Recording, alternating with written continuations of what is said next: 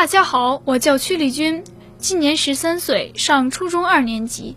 下面请听经典台词选段：蔡文姬自责，作者郭沫若。父亲，大家都睡定了，我现在又来看你来了。我怕你会责备我吧？曹丞相苦心孤诣的赎取我回来。这该是一件天大的喜事啊！可我真不应该啊！我总是一心想念我留在南匈奴的儿女，虽然有四姨娘替我照拂他们，可是他们总是都离不开我的心。我离开他们已经一个月了。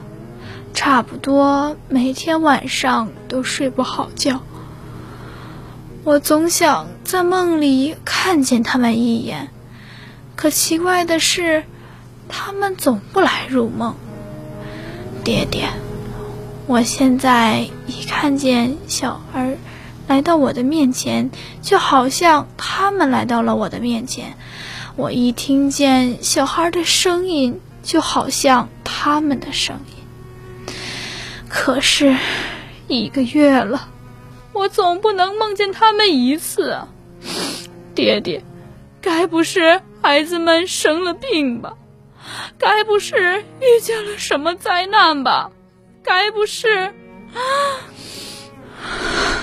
我真不敢想象啊！可是我的心却一时一刻都不能停止我的想象，像这样。我还能做些什么呢？曹丞相让我学那班招，让我回来继承父亲的遗业。